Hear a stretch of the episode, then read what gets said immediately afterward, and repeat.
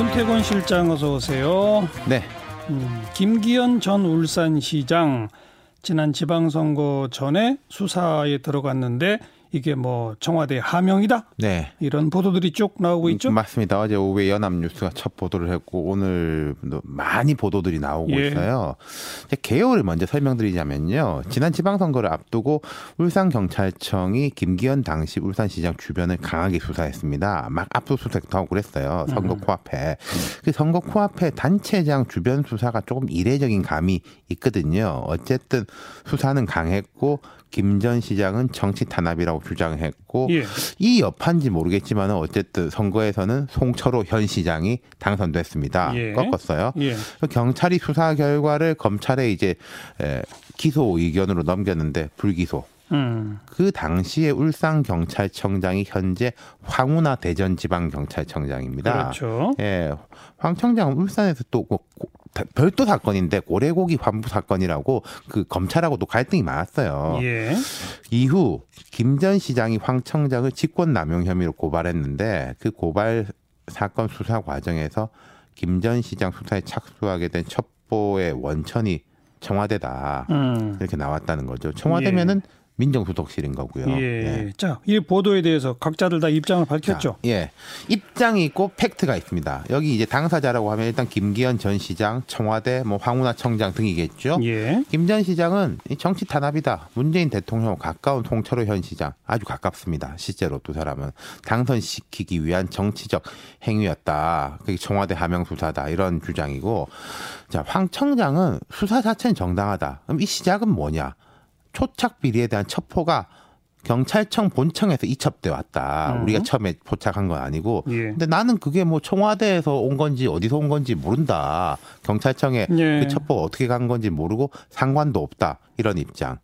당시 경찰 총수였던 이철성 정, 경찰청장이 오늘 언론 취재에 대해서 개별 첩보를 일일이 보고받지 않는다. 통상적인 절차에 따라 처리했다. 음. 구체적 기억이 없다. 이런 말도 했고 예. 경찰청은 그 첩보는 경찰청에서 울산지방경찰청으로 하달했다. 근데 첩보 입수 경위 등은 확인해드리기 어렵다. 음. 이런 입장이에요. 청와대는요. 뭐라 그랬어요? 어제까지는 뭐 검찰이 알아서 하는 거지 우리는 할 말이 없다 그랬는데 이게 구체적 보도가 나오니까 고민정 대변인이 기자들한테 문자 모- 메시지를 보냈습니다. 청와대는 개별 사안에 대해 하명 수사를 지시한 바가 없다. 청와대는 비위 혐의에 대한 첩보가 접수되면 정상적 절차에 따라 이를 관련 기관에 이관한다. 당연한 절차를 두고 마치 하명 수사가 있었던 것처럼 보도하는 것에 유감을 표한다. 청와대는 법과 원칙에 따라 사안을 처리해 왔으며 앞으로도 그럴 것이다. 이랬어요. 그러니까 통상적으로 첩보가 접수돼서 정상적 절차로 경찰청에 이관했다는 얘기죠? 그렇죠. 그러니까 이게 하명 수사라는 게요. 관행적 표현이지 뭐가 정의가 있거나 법적인 표현은 아닙니다. 예, 예. 아, 지금 보면은 여러 당사자들의 이야기를 들어보면은 청와대 민정수석실에서 첩보를 생산해서 경찰청에 내려보냈다. 예. 이 행위 자체에 대해서는 이론의 여지가 없는 것 그걸 같아요. 이른바 통상적 그냥 절차로 보느냐? 그렇죠. 아니면은 정치적 목적을 띈 맞습니다. 하명 수사로 보느냐? 예. 아. 그러니까 청와대 입장용이 나와 있는 것이고 근데 이제 이런 반론은 이런 거죠. 청와대 민정수석실은 선출직 공직자에 대한 첩보 생산 권한이 없다. 음. 직제상.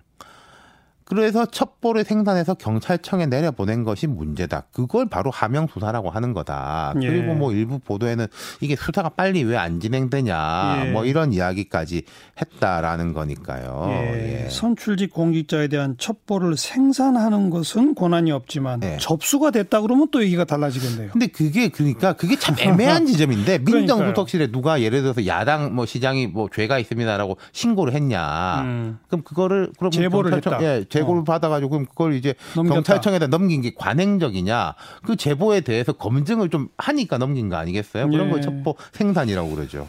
정치적 논란의 대상은 충분히 되겠네요. 그렇죠. 그러니까 야당은 지금 맹공을 가하는 거죠. 예, 어제 이야기했 던 이제 유재수 전 시장 건하고 야당은 이제 엮어서 보는 거죠. 두 사안 다 민정수석실로 올라가 있는 것이고 유재수 전 부시장 그리고 지금 이제 김기현 전 시장의 경쟁자였던 홍철호 울산시장은 모두 정권 핵심하고 맞닿는 인사인 예. 것이니까요. 예, 예. 지금 한국당을 보면요. 오히려 패스트트랙하고 황교안 대표 단식 때문에 화력을 못 키우는 감이 있어요. 이 음. 부분에 대해 가지고는. 근데 이 사안은 좀 오래 갈 것 같습니다. 그죠. 예. 연말 정국에도 영향을 미치겠죠. 뭐 당연하게 일단 예산, 패스트트랙 이런 사안에 대해서 간접적으로 영향 미치기 당연하고 예. 특검, 국정감사 이런 좀 흔한 레파토리가 예. 그거 마치고 더 나올 것 같고요. 예, 예. 그리고 하나 더. 뭐요? 한국당 의원 패스트트랙 수사는 어떻게 돼가는 거냐. 예, 예. 라는 이야기가 안 나올 수 없을 거예요. 음. 제가 그때 한번 이게 11월 말이나 12월 초까지는 마무리가 돼야지 일정이 맞다라고 말씀드렸는데 그렇죠. 내일 모레 12월이지 않습니까? 네. 이제. 예. 여기까지 수고하셨습니다. 감사합니다. 윤태곤 실장이었어요.